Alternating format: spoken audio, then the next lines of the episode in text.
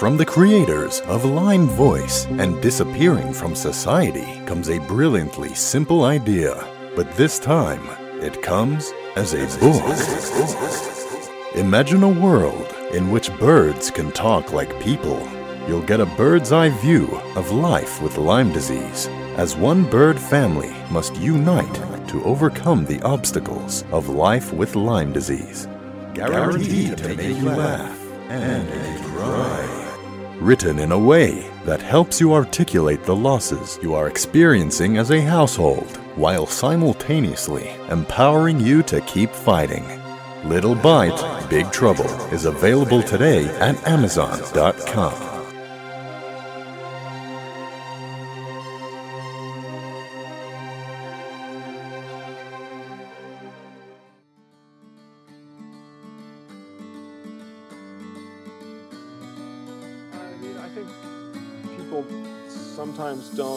a great job listening to their body, and you know, because you see the the commercial on TV where the 60 year old guy is like, oh, you know, I my pain was really cutting into my mountain biking, and now I just take this pill. Um, I mean, I think that. Uh, I think that's a sort of American mentality, and Sure. I think that um, when when your body's trying to tell you that it's not well enough to exercise right now, that's probably okay. I mean, exercise is great. If you, if if it knocks you flat for two days, probably did too much, and you should probably do less. And so I, I think it's hard for patients because sometimes finally they're feeling a little bit better. Finally they feel like, oh God, at least I could do some yard work or clean the house. And, Right. you know, then they overdo it, and then they don't know what to do. But I think that I think it's a balance, and most people are able to find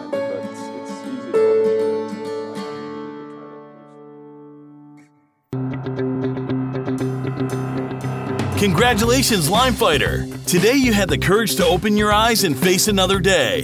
Welcome to Lyme Voice. This show's purpose is to help you put the puzzle pieces of Lime into place.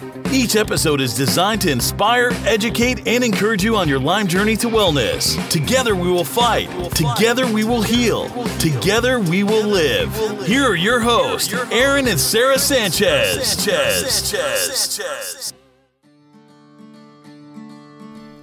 Hi, everybody. Welcome to another episode of Lyme Voice.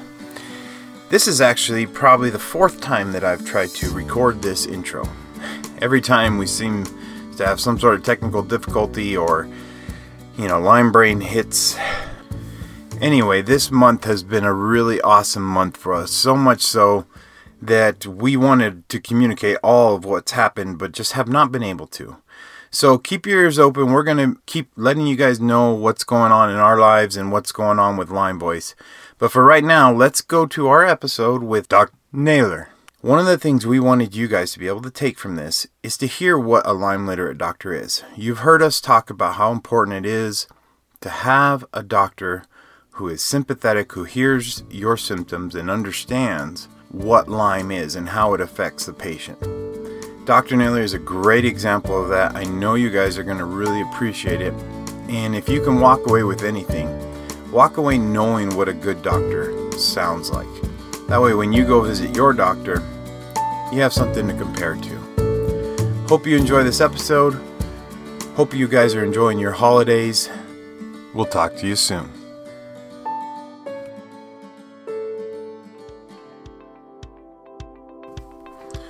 If you like what we're doing here at Lyme Voice, one thing you can do to help us is simply by going to iTunes or Stitcher and leaving your review. This really helps get the message of Lyme Voice out to others. Don't forget to go to our Facebook page, Lyme Voice, and while you're there, give us your like. Also, go to lymevoice.com and you can find all sorts of information and past episodes, also some of Sarah's blog posts. Don't forget to share while you're there. Hi, guys. I want to tell you about Audible.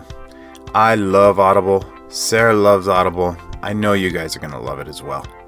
It has been such a huge resource for us. We have an offer at lymevoice.com where you can actually get your first month free. This is a great way to grab one of those books that you've been meaning to read and be able to do it on the go in your commute, while you're doing your chores, or if you just don't have the strength to hold up the book that day. This is a great way to be able to utilize the information that is so vital for your health and recovery. Go to lymevoice.com get your free Audible download, and help support Lyme Voice. Thank you guys so much. We really appreciate it. Well, hello, friends. So excited for you to be with us on Lyme Voice today. Today we have a special guest who was actually referred to us from Mr. Stephen Groder. If you remember, Mr. Groder and his wife Heather were both on our show a couple times and really enjoyed their conversation with them. You know, Mr. Groder had spoke so highly of Dr. Naylor here. We wanted to uh, talk to the man, you know. so Without further ado, Dr. Naylor, are you ready to help us put the puzzle pieces of Lyme into place? I sure am. All right.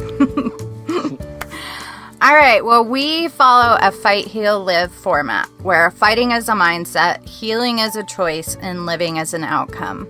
So, as we begin the fighting is a mindset portion of our show, because of the fact that Lyme is such an opportunistic disease, we find that patients who recover are really having to fight for their health. But physicians also have their own fight in being allowed to treat. How do you personally, as a physician, become involved in helping patients fight Lyme? Um, well, I mean, I I don't know many providers who treat Lyme that don't have a personal experience with it. You know, to be honest with you, I um, I don't particularly like talking about my own history with Lyme disease, but um, you know, and I think probably most providers kind of feel the same way. But um, you know, I think it's fair to say that I know what Lyme patients go through trying to find the right treatments.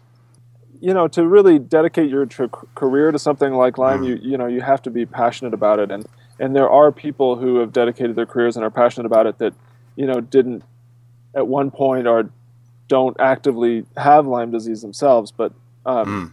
I think I think those people are in the minority, and it's not necessarily something that's discussed or you know or should be. I think you know physicians yeah. probably want a little privacy for their own healthcare, personal information too. But I think that's I think that's a reality that mm. um, that that is that is true in, in, in a lot of among a lot of Lyme literate physicians, if you want to say that. And from your perspective, what do you find most challenging about treating Lyme? There's so many challenging things. Really, I, I, I, almost think it would be easier to, to talk about what what isn't challenging. I mean, um, the you know the, the, the medical legal environment is is is, is problematic. Uh, there's you know there's a lot of uh, politics and stuff like that. Definitely keeps me up at night. Um, and you know, and, and also the the patients that um, aren't getting better for whatever reason. Um, you know, that's really challenging. I think that um, Lyme is just sort of inherently, you know, ambivalent or uh, ambiguous rather. Um, mm. There's there's a lot of, you know, there's not a lot of kind of clear yes or no answers to to any questions really, and uh, and and you know, I, I think that that that makes it harder for everyone, especially when you know often necessary to use aggressive interventions. Um, you know, you, you know, the more aggressive your intervention, the more you'd like to be able to have, you know, unambiguous data to justify it. Um, mm. And, uh, you know, as opposed to just saying, well, I've got some experience treating this stuff. Um, this is what I think this patient needs now. I, I, I think the reality is that, that if you aren't willing to treat aggressively based on in, in many cases a little more than your experience, then you're probably not going to be very successful. But mm. that isn't really ideal. So I guess I guess that's a short answer to your question. yeah, well that that's awesome. That actually leads me kind of into my next question, which is as you look at patients, the ones that are are getting better, the ones that are walking out of your clinic and consistently getting better, have you noticed common characteristics? Uh, for example, like when we went to the Living Well with Lyme Disease conference in uh, Rhinebeck, New York, uh, earlier this July, one of the things that they noticed was that Type A personalities are are kind of recovering better because they have the push through the pain kind of attitude. So I guess my question to you is, what are some of the common characteristics that you see for healing? Yeah, I do think um, you know you've got the patients who are kind of uh, the go-getter types assertive and aggressive with their treatment and mm-hmm. good advocates for themselves they follow your recommendations and they you know take good care of themselves and and that um, that definitely that definitely makes a difference. And you know, and the other side of that coin, I guess, is the more victim mentality. I think that's understandable. I think people are victimized by this disease, and they go on and get victimized by a healthcare system that isn't very well equipped to help them in the ways that they need help. And unfortunately, the the wrong kind of mentality can be a real um, you know obstacle to to recovery. Yeah, we've noticed that for ourselves too. You know, it's hard to compare yourself to another Lyme patient uh, because each person is so different. But one of the things we did notice with Sarah versus some of her friends who had Lyme and weren't advancing as much as she did is that she did have that fighting spirit where um, she had a lot to live for and she was ready to fight for it. And that really, I think, helps the person heal. Right, right. Doc- I agree. Yeah, doctor, tell us, tell tell our listeners, is there things that we can do as patients to help you help us?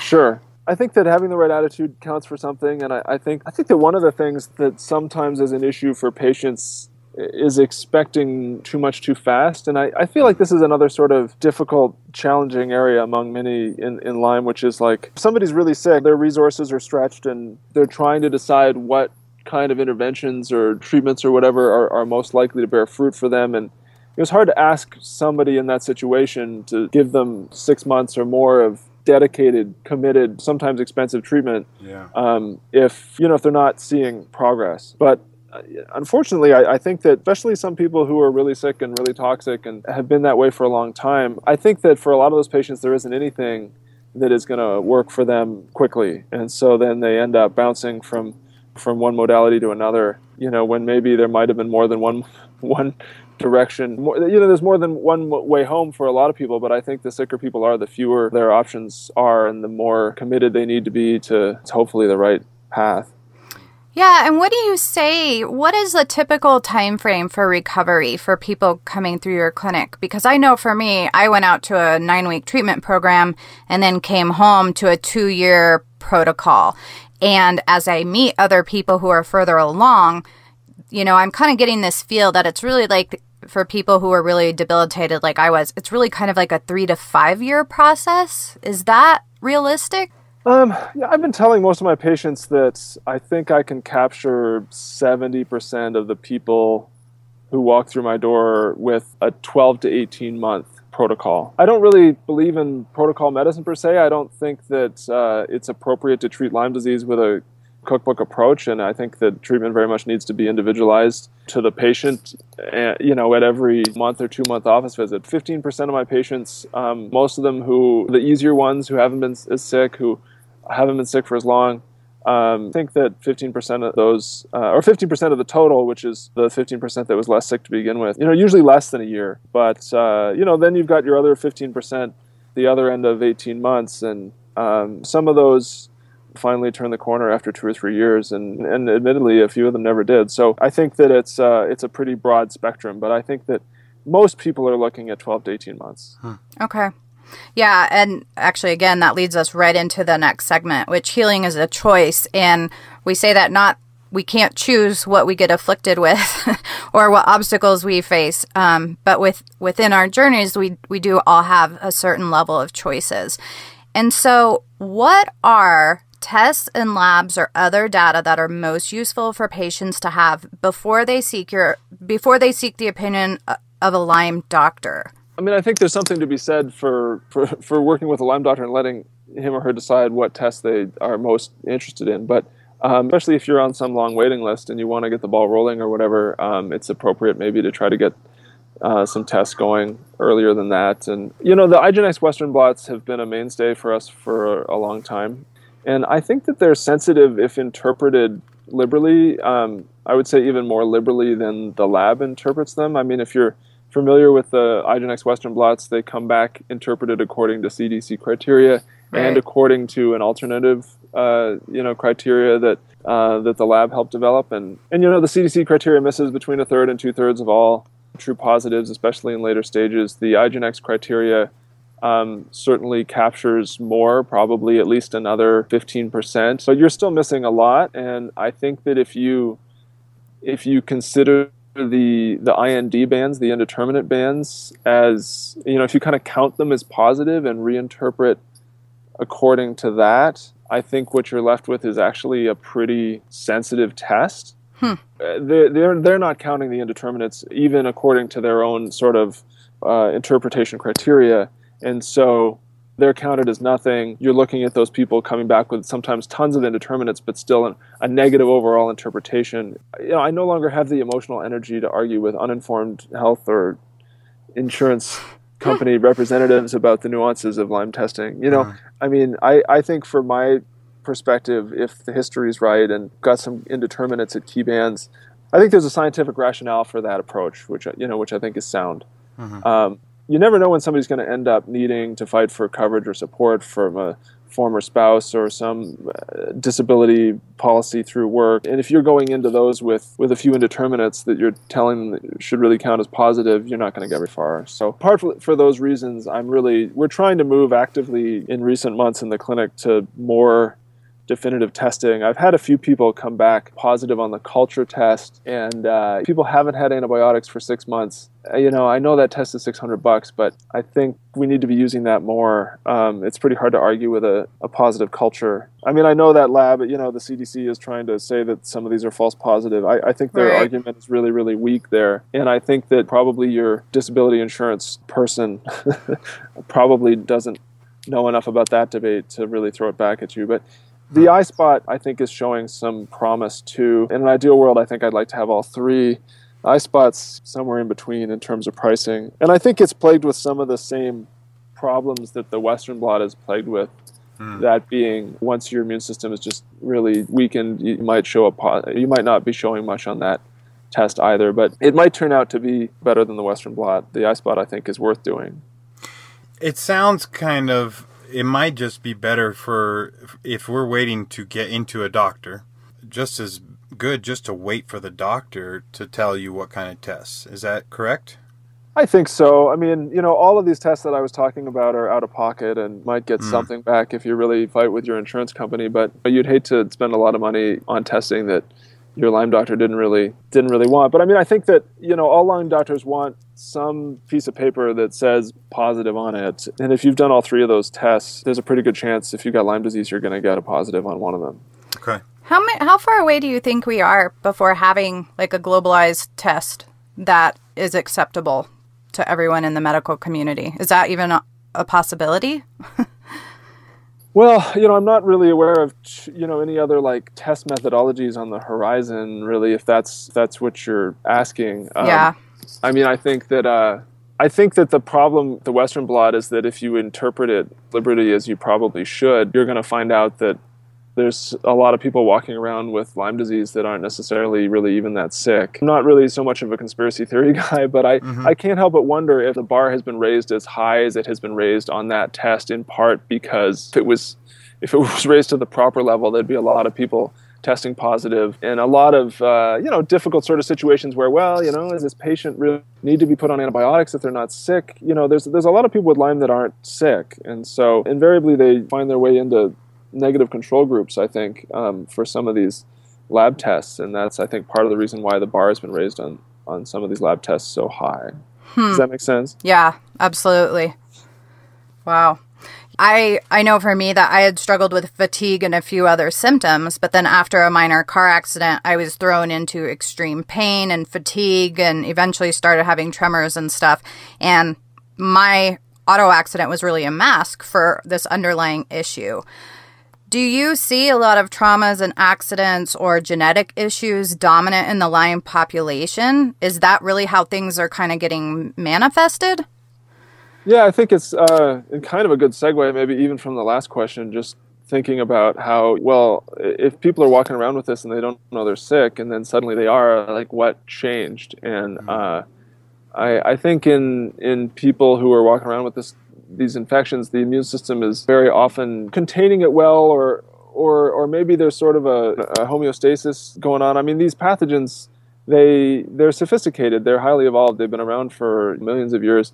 And for that time, they've figured out that uh, it doesn't serve their purpose to kill the host, right? So, Right.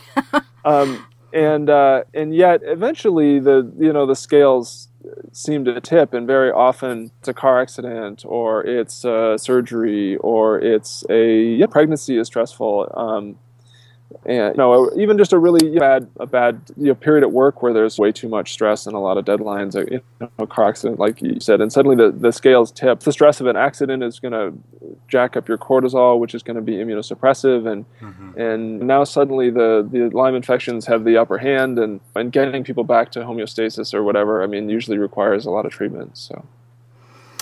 Now let me ask you this. Um, how far away do you think we are from being able to effectively and affordably treat people seeking treatment? So I still feel like from what I the feedback I get in my own experience that it is very expensive to get better. And when are we going to be at a place where people without massive resources can get adequate treatment?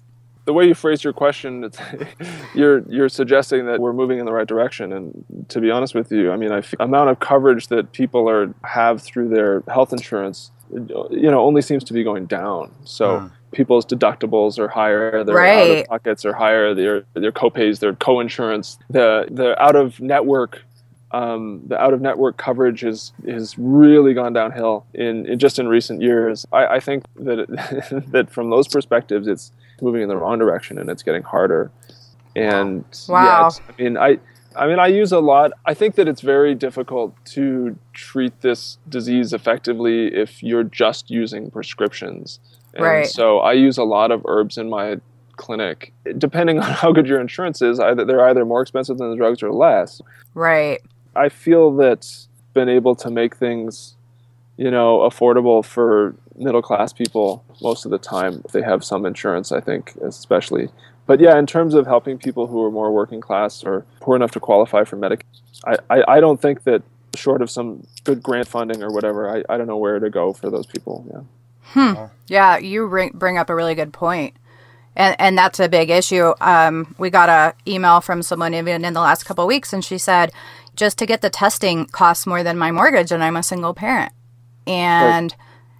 Yeah, it's hard to tell, it's hard to know what to tell people if they if they are on disability and or qualify for Medicaid because just doesn't seem like a lot of the treatments fall into those categories. Yeah, I mean, I feel like we can blame the insurance companies, but there's a lot of government pressure on them to not raise premiums as well. So hmm. um, in order to, to so their their move, which is the only real the lo- well the logical move for them is to say, okay, what what can we get away with not covering? What seems fringe and potentially unnecessary? And you know the the IDSA guidelines really create fertile ground to deny coverage for even simple things like a generic antibiotic. And I'm like, gosh, if I can't get a generic antibiotic without a prior authorization you know that takes my office 40 minutes to to do that that ends up getting denied anyway um, wow. you know. yeah it's crazy yeah yeah it, it is it's it's really is a fight on a lot of fronts but I, I, I could I could go back a little bit more to previous question. I mean, you were wondering about the genetic things, and I think that there's been some interesting stuff in just recent years about the methylation defects. And uh, can you um, ex- can you tell us what that means? There's a there's a, a an enzymatic process in the liver that's that is part of what is sometimes referred to as phase two detoxification, whereby various molecules, for the purposes of this conversation, we'll call them biotoxins made by infections, are made more water soluble so they can be more readily excreted in the kidneys. In order to be, you know, for chemical transformation to take place, a methyl group, which is just a carbon and three hydrogens, is is transferred from from basically vitamins over onto the toxin. And so this is a kind of complicated chain of events where this this methyl group is passed like a hot potato from one molecule to another. And it, and it, and it does seem that the enzymes that that that catalyze these various steps work better in some people than others. It's been our observation that most people actually have at least one methylation defect. Those that have two or more seem to be that, that seems to be a negative predictor from an outcome perspective. Those people are harder to to treat. And you know, you can partially overcome that with premethylated supplements that are premethylated versions of folic acid and, and vitamin B12. Huh. Um, it's probably just the tip of the iceberg. Okay. So, as we head into the living portion of our show, we like to say that living is an outcome. And for some of us, that means learning to live from bed. And for others, they're going to recover. And that means learning to live a no- more normal life. But for some people, they have to come up with this whole new normal. So we have so many patients and their families whose lives have really been decimated after years of illness. And as they heal, they're trying to get back into the business of really living, and that can be this really monumental tasks. What are some of the common mistakes you see Lyme patients making in their effort to live a normal life? Well, I mean, I think people sometimes don't do a great job listening to their body, um, and you know, because you see the the commercial on TV where the sixty year old guy is like, oh, you know, I my pain was really cutting into my mountain biking, and now I just take this pill. Right. Um, I mean, I think that uh, I think that's a sort of American mentality, and Sure. I think that um, when when your body's trying to tell you that it's not well enough to exercise right now, that's probably okay. I mean, exercise is great. You, if if it knocks you flat for two days, probably did too much, and you should probably do less. And so I, I think it's hard for patients because sometimes finally they're feeling a little bit better. Finally they feel like, oh God, at least I could do some yard work or clean the house. And, Right. you know, then they overdo it, and, and then they don't know what to do. But I think that I think it's a balance, and most people are able to find it. But it's, it's easy to overdo it, and I, I think we need to try to move slow and work up to to doing more. Yeah, for Sarah and I, it was that has been part of the battle for the last two years while she's been in recovery is to adjust our efforts according to what we want to do and what we can do, um, and what she can do, and to listen because there has been we made we made those hard mistakes where we pushed her too hard, and then we paid a longer price of recovery where it just extended the recovery time. For us, we need more help from our friends and our families because of the illness. How can uh, loved ones help the process of recovery? Well, I mean, they can give money. that bad. Um, That's I mean, no, I- that's perfect. Yeah, we'll put our vote I on think that it's one hard too. because like sometimes people really you know burn out their support system because Right. you know they've been sick for a long time and they've been seeing a bunch of doctors and, and, and nothing seems to be working and that that can be that can be hard on the support system too. They start to wonder gosh am i enabling this person to go on being a faker or something? I mean it's Yeah. hard. Um, and and i think that the the controversy surrounding lyme disease obviously plays into that in in negative ways. And so um, yeah i mean that's that's that's a problem for for patients as well as support. But you you know i also think that there is a fine line like uh, that, you know there is some situations where maybe a parent child situation or even a spouse situation where there's you know, codependency or a, a dependency that's that perpetuates the the problem more than the solution. And so I, I think you know being loving and supportive is uh, is really important. And I think that I think that it's important also for the the spouse or the parent or whoever it is to to be able to have their own life independent of the other person's illness and uh, and maybe get some other some support for themselves once in a while. And a break from the caregiving and is important I think. Yeah. What do you think, and this is purely hypothetical, if we could fast forward 20, 30 years, what do you think the medical community's view on Lyme will be 20, 30 years from now? Well, you know that is something that I think is moving in the right direction, and um, it's surely the the science is going to keep up with the reality, you know, or catch up with the reality eventually, and and and I think that the Embers monkey study has been a big thing. Well, I mean, there's 30 studies now, you know, documenting evidence of persistence of infection past four weeks of antibiotics.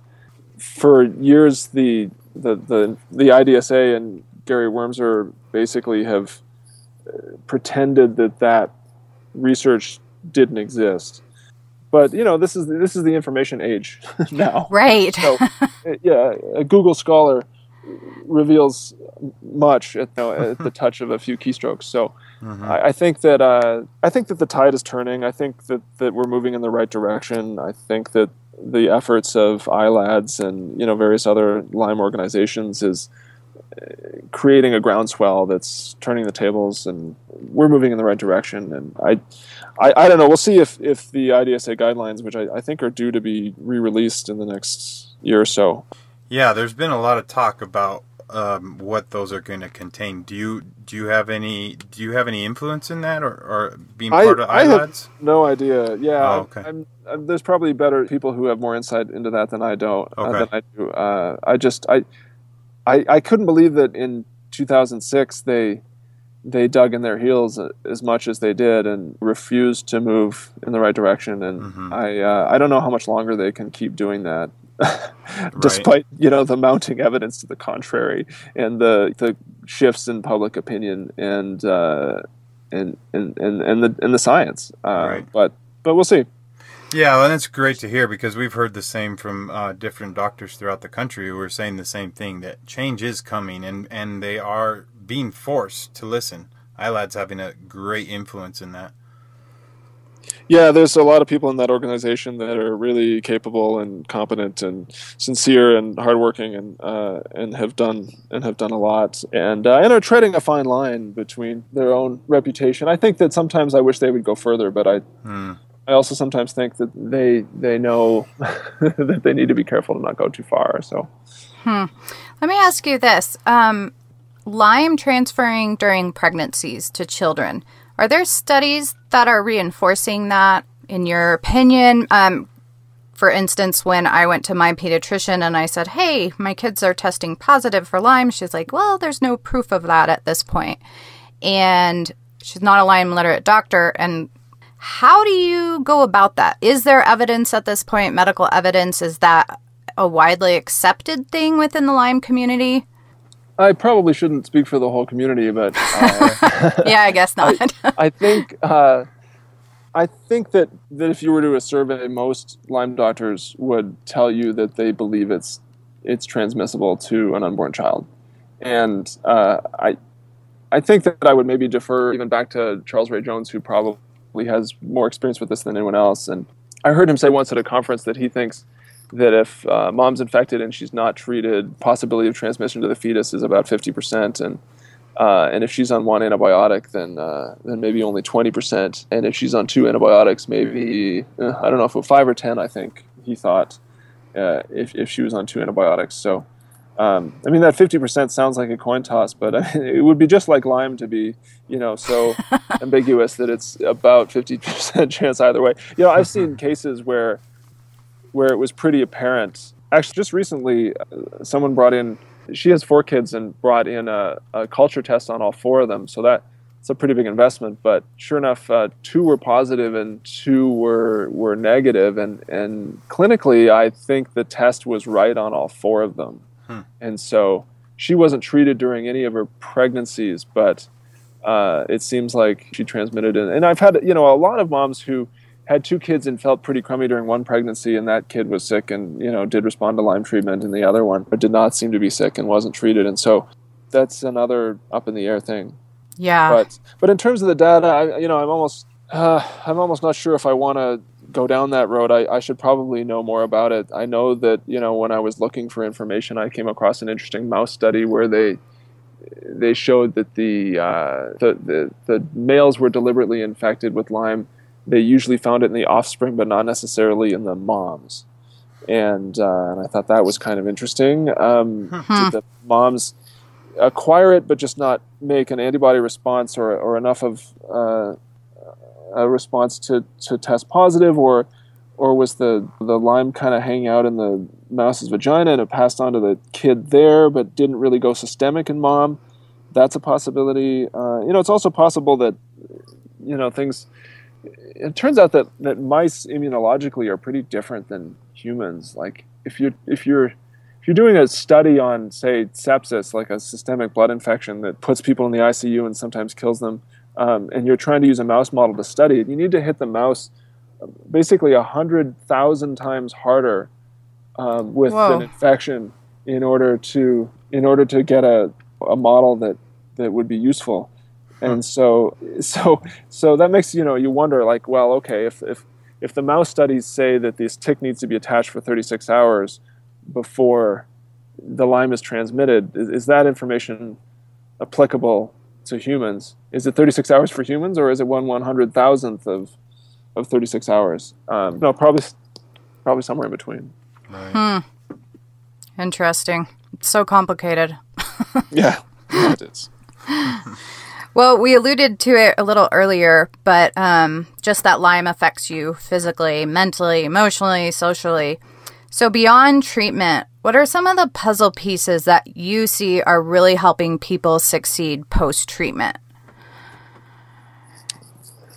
Well, you're saying post treatment, which is a strange way of um, saying it to me. Um, sorry. No, that's uh, fine. Uh, yeah, you can you can rephrase it. Um, I, I guess I would say that if if people are post treatment, they're you know should be all better, and they shouldn't really need to you know put together too many more puzzle pieces. They should uh, try to watch what they eat and stay out of car accidents, and take care of themselves. You know.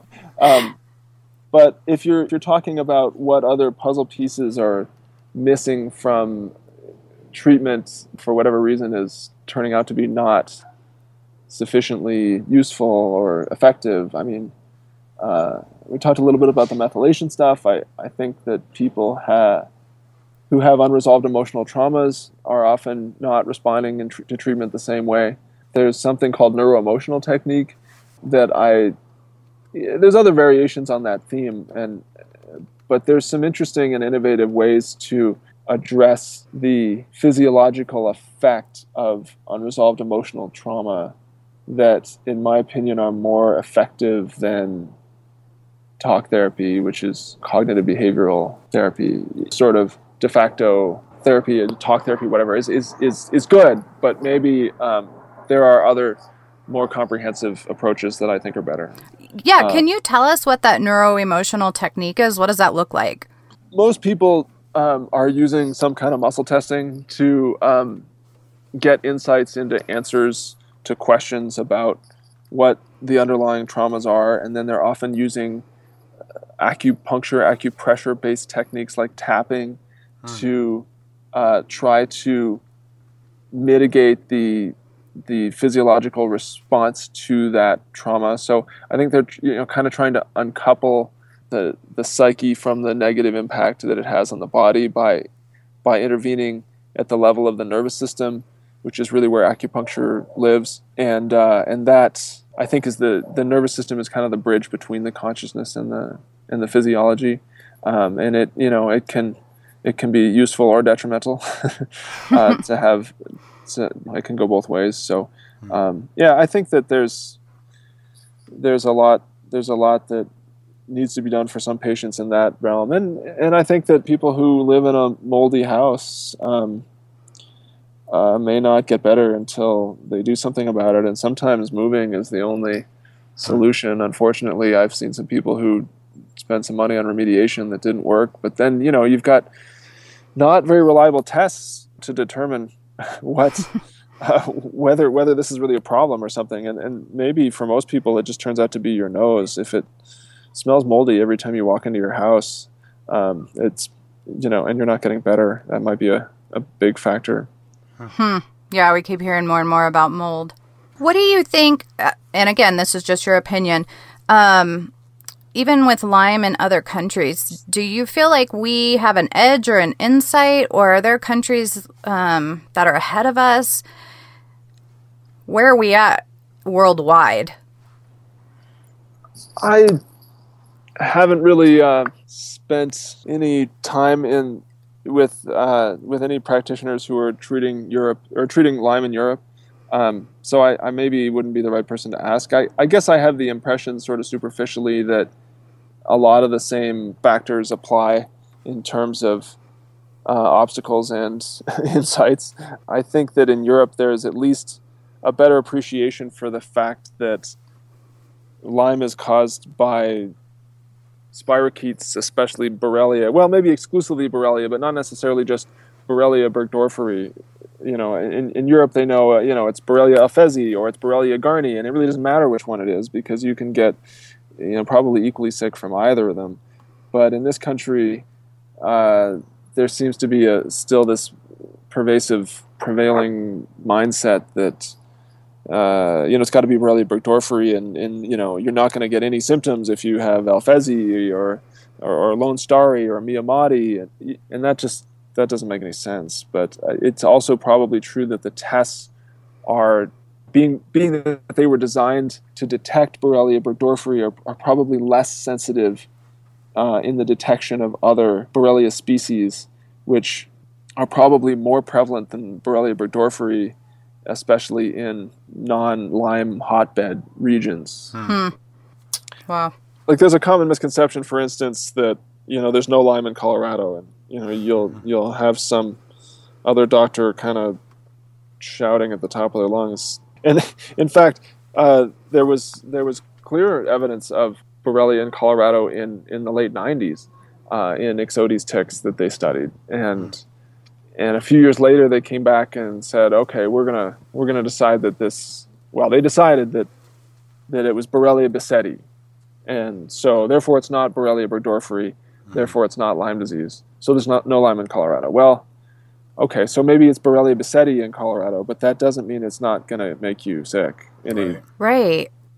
Okay, but you bring up a really good point. Something that we have continually dealt with, and we're in New Mexico, is people continually email us and say, My doctor just said there's no Lyme in New Mexico.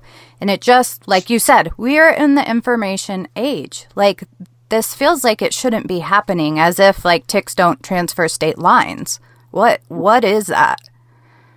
Yeah, I don't. I don't really know. I, I think that probably the CDC deserves some of the blame for that. Um, they have uh, pretty strict reporting criteria that I think artificially restricts the the epidemiology epidemi- epidemiology. Their you know their job is to to track the spread of this stuff, but trying to find information about other Borrelia species and and you know where people have looked and maybe where people ha- haven't bothered to look. And I think that's uh, that that information I have gone looking for on a couple of occasions when I maybe didn't have enough time. I haven't haven't found as much there as I as I would have liked. But uh, yeah, I I think a lot a lot you know most of my patients got Lyme disease somewhere else. Hmm. And grew up on the East Coast or the Upper Midwest or something like that. But it's certainly true that the misconception that there is no Lyme disease you know outside of the upper midwest and northeast is is con- contributes to people not getting treatment early when when they're more treatable Yeah. Yeah, that was the main reason that Sarah did, was 15 years misdiagnosed is strictly for that because she had she was she lived in New Mexico and that was the only reason that they could really say she doesn't have Lyme. right right Yeah. and i've seen people make that assertion without even asking Right. you know did you were you fine until you went to that wedding in cape cod or you know or did you you know live the first 10 years of your life in the in the in the woods in pennsylvania Well, and for me, which happens to other people, is I got bit in New Mexico. I had the bullseye rash, but I was told it was a spider bite that was infected. And I had it for like two months. And so I just didn't know what a bullseye rash was until my doctor said, Hey, you're looking like this has Lyme disease. And so uh, there is, there are so many battlefronts for you guys as physicians, for us as patients. And we just really appreciate your time coming and talking to us and just trying to help put those puzzle pieces in place. Yeah, I really do. Uh, before we go, though, uh, in case people are listening uh, as on their drive and they don't have a, a time to click through to the show notes, which we will list all of the information on our show notes, but can you tell us where we can get a hold of you if uh, someone wanted to inquire about uh, having you treat them? Sure. My uh, my clinic is called the Sound Clinic, which is maybe a bad name because people think I'm an audiologist or something. um, but I I was mostly using like the uh, alternate definitions of sound, like sound mind, sound body, sound advice kind of thing. Anyway, so Right. soundcliniconeword.com. There's a, a website there, but it's just to an email. But info at soundclinic.com is a good way to reach my office about making an appointment. Awesome. Awesome. And is there any thoughts that you want to share with us as we get down to the last couple of minutes? Is there anything that's near and dear to you at the moment that can make a difference for people listening? I think it's important for patients to be, you know, patient but persistent in looking for the care that they need, and and it, it takes a village, but but in most cases, you know, if people get the right combination of herbs and antibiotics, you know, they're going to get better. Not always, and and and often not in the first six months, but but I think it's I think it's a I think it's a fight worth fighting to try to get better.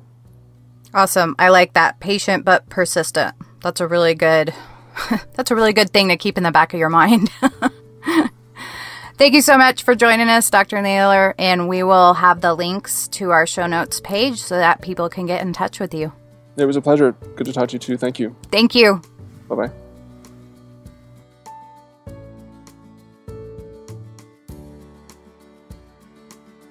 Disease is contrary to life. Therefore, wherever disease exists, life must also fight to exist. Good job fighting, Lyme fighters. Keep it up. We'll see you next time.